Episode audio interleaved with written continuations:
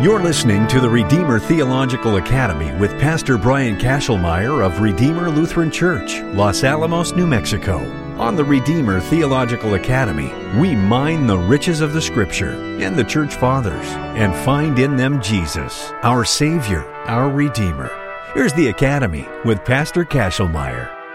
Welcome back to the Redeemer Theological Academy. Now, in our last lecture, we began to talk about Isaiah 55. We didn't get very far, so we have a lot to talk about today.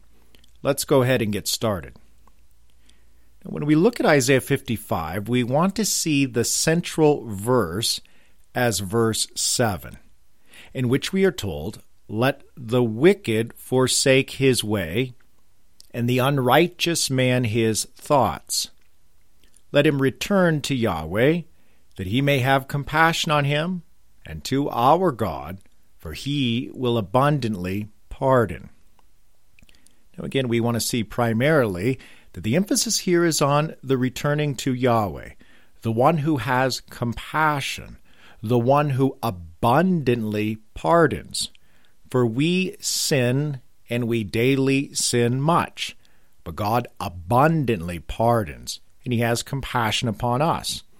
In fact, this is the whole reason why God sent forth his Son. He loved the world so much that he gave his only begotten Son, so that whoever believes in him should not perish, but have everlasting life, eternal life. See again, sin separates us from God, and sin brings death. But the Word of God brings life. So Christ comes to restore us, to renew us, to reconcile us, and of course, to redeem us with his own precious blood.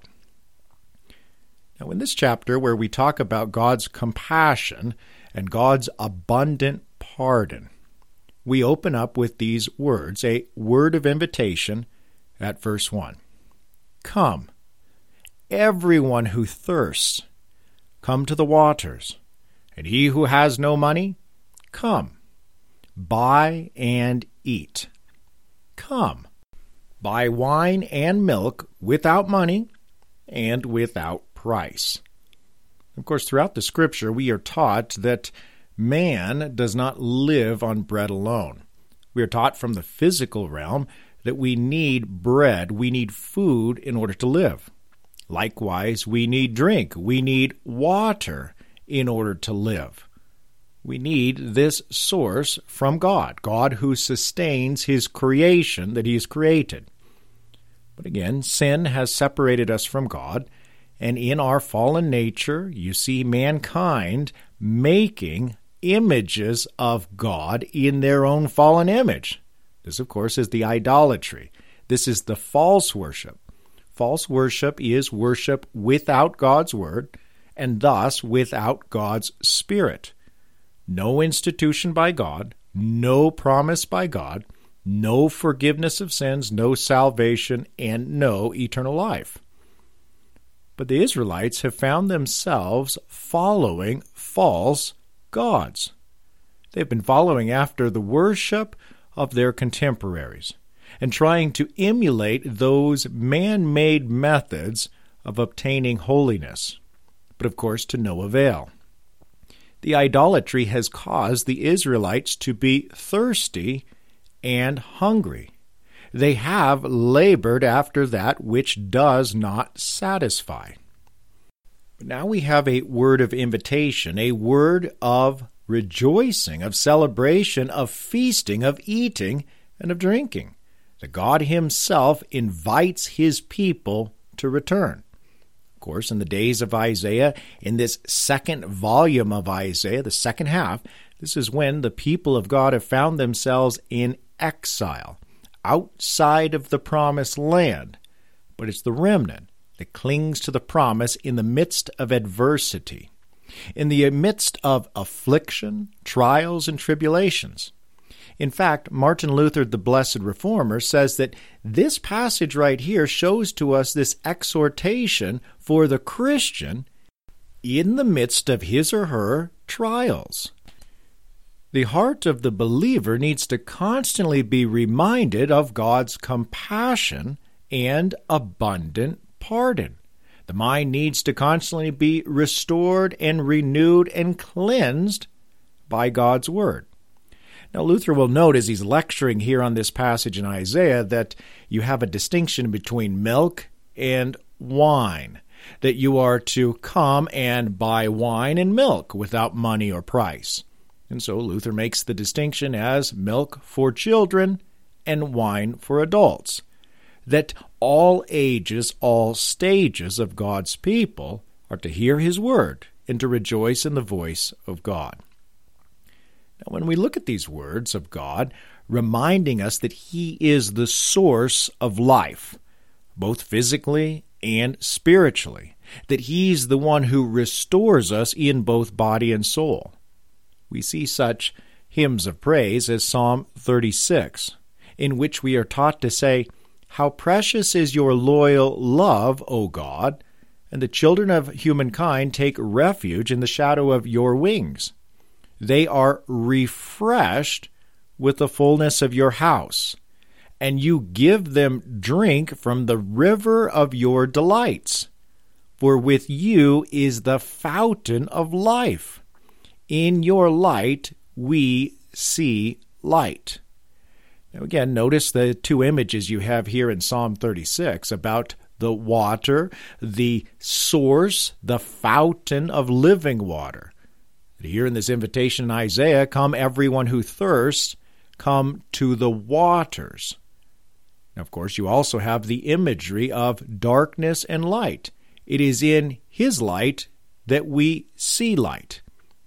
Now, Jesus himself, of course, is the fountain of life, and he is the light of the world. Now, the imagery of the fountain of life, the source of water, the source of life itself. The Christ comes to give himself that we may live. Now, in Isaiah, we see such imagery going all the way back to Isaiah chapter 12. With joy you will draw water from the wells of salvation. Or in Isaiah 48, they did not thirst when he led them through the deserts. He made water flow for them from the rock. He split the rock and the water gushed out. Of course, is the image of the Christ, the one who hangs on the tree, who makes that accursed tree of death into the source of life when his side is pierced and the water and the blood flows from him, giving to us the forgiveness of sins, life, and salvation. You'll see this imagery picked up again in Isaiah 49. That, that we are told to say to the prisoners, Come out, to those who are in darkness, appear. They shall feed along the ways, on all bare heights shall be their pasture. They shall not hunger or thirst neither scorching wind nor sun shall strike them. For he who has pity on them will lead them, and by springs of water will guide them.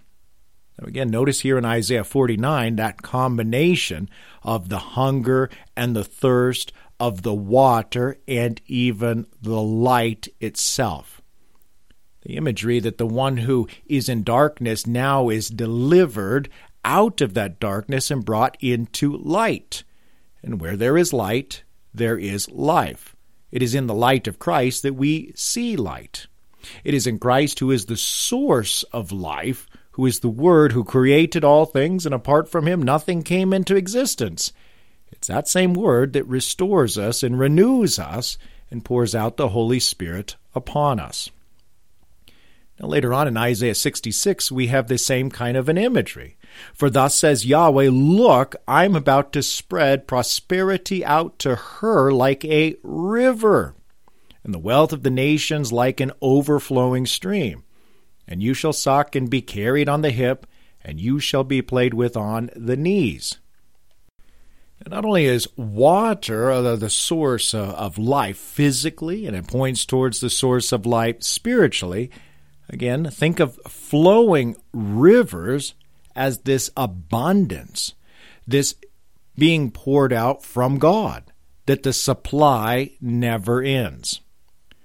Now, even in Isaiah 55, you have a very similar image that the Word is the life giving rain. As the rain comes down from the heavens and waters the ground, then you have the vegetation sprout up.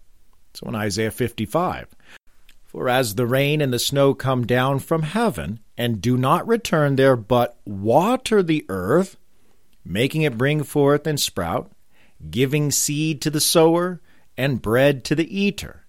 So shall my word be that goes out from my mouth. It shall not return to me empty, but it shall accomplish that which I purpose, and shall succeed in the thing for which I send it. Of course, in this we see God's life giving word, the word that brings life, the word that comes from heaven. And of course, this is the picture and the image of the incarnate one the Son of God who is sent by the Father, the Word who was in the beginning, the Word who is God, the Word who was with God, and who is sent by God and takes upon flesh in order to come down and give to us life. So you have that image of the water that comes down from the heaven as incarnational language. Now, in John's Gospel, when we hear about the Son of Man that comes down from heaven, we are told that Jesus is this source of life. And you'll notice how Jesus will connect the words of life with water that flows from him. So, for instance, in John chapter 4, Jesus said to the woman at the well, Everyone who drinks of this water will be thirsty again. But whoever drinks of the water that I will give him will never be thirsty again. The water I will give him will become in him a spring of water, welling up to eternal life. Remember, back at Isaiah 12, with joy you will draw water from the wells of salvation. And remember here in this passage of Isaiah, come, everyone who thirsts, come to the waters. Jesus is declaring to be this fountain of water, the fountain of life. Later on in John chapter 6, Jesus will use the same type of imagery, saying, I am the bread of life. Whoever comes to me shall not hunger, and whoever believes in me shall never thirst. He is the living bread that comes down from heaven. So again, that invitation. Come, everyone who thirst, come to the waters. And he who has no money, come, buy and eat. Come, buy wine and milk without money and without price. Now, also in John's Gospel, in the next chapter 7, we hear the same kind of a, an imagery that Jesus will use at the Feast of Tabernacles. So John 7 says, On the last day of the feast, the great day, Jesus stood up and cried out, if anyone thirsts, let him come to me and drink. Whoever believes in me, as the Scripture has said, out of his heart will flow rivers of living water. Now, this he said about the Spirit, whom those who believe in him were to receive, for as yet the Spirit had not been given, because Jesus was not yet glorified. Now, again, notice this connection between water and life. Notice the connection between physical water and spiritual water. And of course, notice the connection between God's Spirit being poured out like water. Upon whom? The thirsty. Those who thirst and hunger for righteousness. So remember back in Isaiah 32, that the Spirit is poured upon us from on high, and the wilderness becomes a fruitful field. And the fruitful field is deemed a forest. Likewise, in Isaiah, you have the connection between water and the Spirit in chapter 44. For I will pour water on the thirsty land and streams on the dry ground. I will pour my Spirit upon your offspring and my blessings on your descendants. So, again, notice that connection between physical water and spiritual water, where there is physical life when water is poured out on the dry ground. There is spiritual life when the Holy Spirit is poured out. Now, these words of Isaiah are also echoed in Revelation chapter 7, in which we are told by John, They shall hunger no more, neither thirst any more. The sun shall not strike them, nor any scorching heat. Why? Because the Lamb in the midst of the throne will be their shepherd, and he will guide them to springs of living water and God will wipe away every tear from their eye. And notice that connection to Isaiah 49 that they shall not hunger or thirst, neither scorching wind nor sun shall strike them, for he who has pity on them will lead them, and by springs of water will guide them. now, here in Isaiah 55, the invitation is to the thirsty to come and to drink. Come to the waters, the waters that Christ Himself comes to bring. Now remember, the invitation here in Isaiah 55 is to buy wine and milk. Now, as Luther had said, made a distinction between the wine for adults and milk for the children. Well, Eusebius of Caesarea points out the milk in conjunction with what the Apostle Peter says in his first letter to the baptized. Now, Peter writes in chapter 2 about the spiritual rebirth, saying, like newborn infants, long for the pure spiritual milk, that by it you may grow up into salvation, if indeed you have tasted that the Lord is good. As you come to him, a living stone rejected by men, but in the sight of God chosen and precious. So, of course, what Eusebius is doing is making the connection between milk is the spiritual rebirth, this pure spiritual milk. But on the other end of the spectrum, Eusebius talks about the wine and making the connection to, of course, the cup of the New Testament in Christ's blood. That the Lord invites us to his supper, to take and to eat, to take and to drink for our life and sanctification, our salvation through the forgiveness of our sins. And when we talk about this invitation of coming and eating and drinking, of course, notice that Isaiah says to buy, but you buy without money and you buy without price. Now, this is a strange imagery of purchasing something without money, but this is the language of grace alone. You see, it has been purchased and won by Christ alone, by his merit. He's the one who has paid the price in his own blood.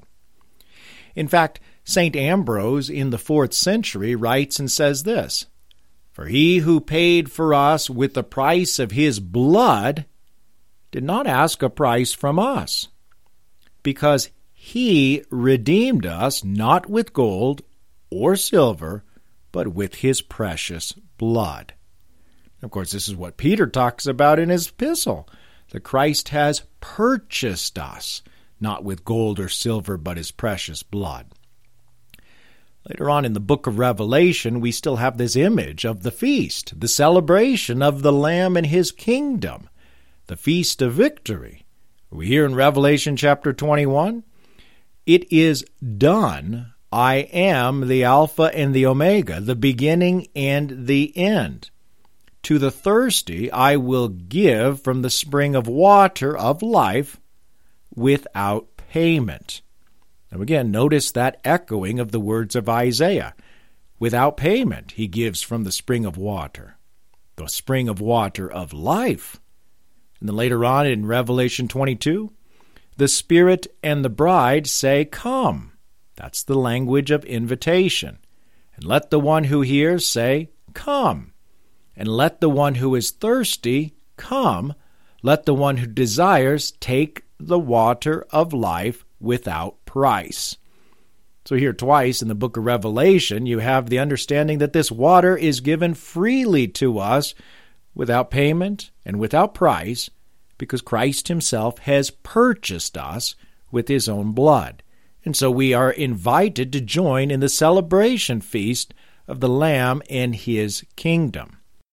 The language of feasting and rejoicing is, goes all the way back to Proverbs chapter 9, where wisdom says, wisdom, of course, being the second person of the Holy Trinity, where wisdom says, Come, eat of my bread, and drink of the wine I have mixed. Again, notice in Proverbs 9, wisdom. Wisdom says to come and eat bread and to drink wine. And then in the New Testament, the incarnate wisdom comes and says, Take and eat. This is my body. This is my blood. Of course, the Apostle Paul reminds us that as often as you eat this bread and drink the cup, you proclaim the Lord's death until he comes. Now, going back to Isaiah 55, we pick up at verse 2. Why do you spend your money for that which is not bread, and your labor for that which does not satisfy? Listen diligently to me, and eat what is good, and delight yourselves in rich food.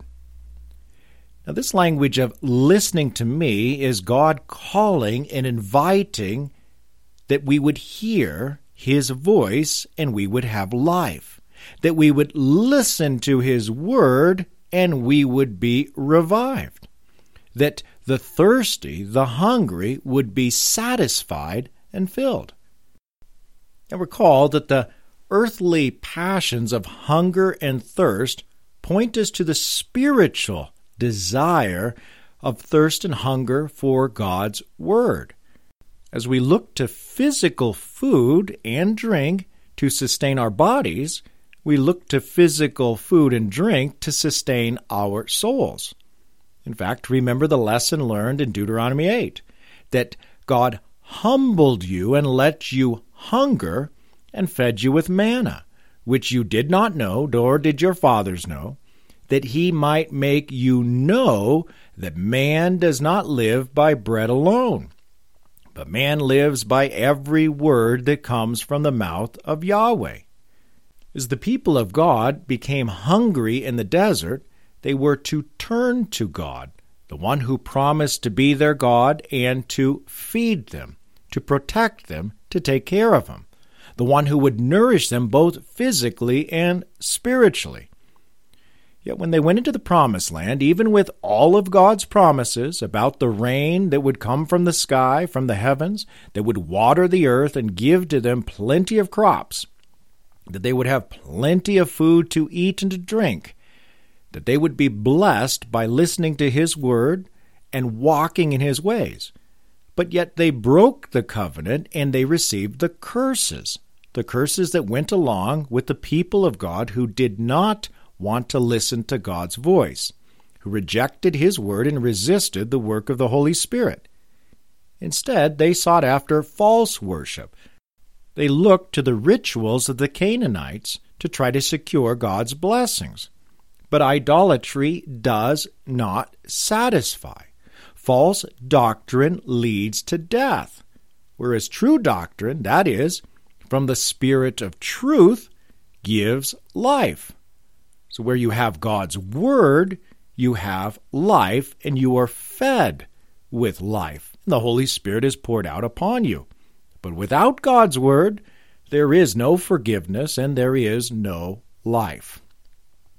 When the Word of God became flesh and tabernacled amongst us, in John's Gospel, we are told of the account of Jesus feeding the multitude. And then later on in John 6, we hear Jesus say, Truly, truly, I say to you, you are seeking me, not because you saw signs, but because you ate your fill of the loaves. Do not work for the food that perishes, but for the food that endures to eternal life, which the Son of Man will give to you. For on him God the Father has set his seal. Now, again, notice the connection and the echoing of the words in Isaiah 55. Why do you spend your money for that which is not bread, and your labor for that which does not satisfy? Listen diligently to me, and eat what is good, and delight yourselves in rich food. But when the Word of God came in the flesh, his own did not receive him. They would not listen to him and instead they worked for the food that perishes.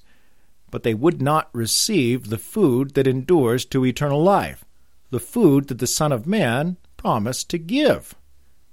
Now, notice that Jesus says those multitudes, the people who were seeking him in John chapter 6, were seeking him for the wrong reasons. They were merely seeking him because they saw signs and they wanted to eat their fill of the loaves. They just wanted to feast on earthly bread. They did not want to receive the eternal bread the life giving bread, the living bread that comes down from heaven. Now, Isaiah 55, of course, warns us later on that we are to seek Yahweh while he may be found and call upon him while he is near.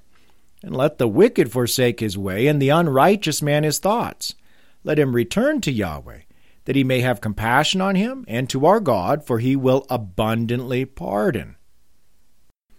So in John's Gospel, when the Word of God is there to be sought by the people of God, they didn't seek Him for the eternal gift that He promises to give.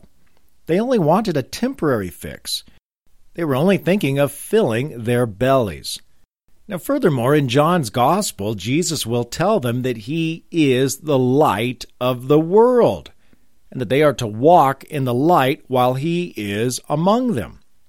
But when He is but when the light is removed, they would stumble in the darkness. Jesus tells them in John's Gospel, also in chapter 5, that they search the Scriptures because they think that in them they have life. But it is the Scriptures that bear witness of Him, and that He invites them, but they will not come that they may have life. Now, again, we move from the physical to the spiritual the understanding of being physically hungry and thirsty and being temporarily satisfied and needing to eat and to drink again. On the one hand, but on the other hand, we understand the spiritual hunger and thirst, that in Christ we will be satisfied.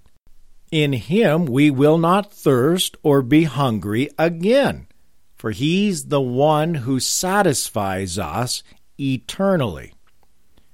Now, this picture of the physical to the spiritual, of the eating and the drinking, of the passion of being hungry and thirsty, and being filled by God, is also reflected in the Song of Hannah. Now, remember what Hannah sings in 1 Samuel chapter 2. Those who were full have hired themselves out for bread, but those who were hungry have ceased to hunger. Now, also, we see this in the Song of Mary at the announcement that she would be the vessel of the Lord, that the Son of David would be born through her, that she would conceive by the Holy Spirit, although she was a virgin. And she rejoices and sings and says that God has filled the hungry with good things. Again, to the one who is hungry and to the one who is thirsty, you come to Christ. He has the words of eternal life. So in Isaiah, the question is why do you spend your money for that which is not bread, and your labor for that which does not satisfy? It's echoed in the words of Jesus in John 6.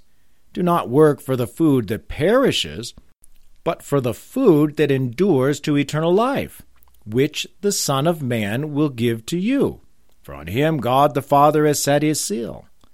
And they said to him, What must we do to be doing the works of God? And Jesus answered them, This is the work of God, that you believe in him whom he sent.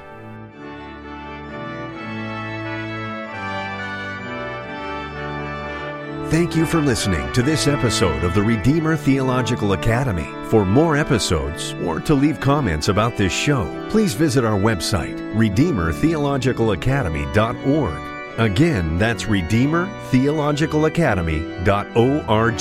Thanks for listening, and may our Redeemer Jesus Christ continue to be your life and salvation, your hope and your peace.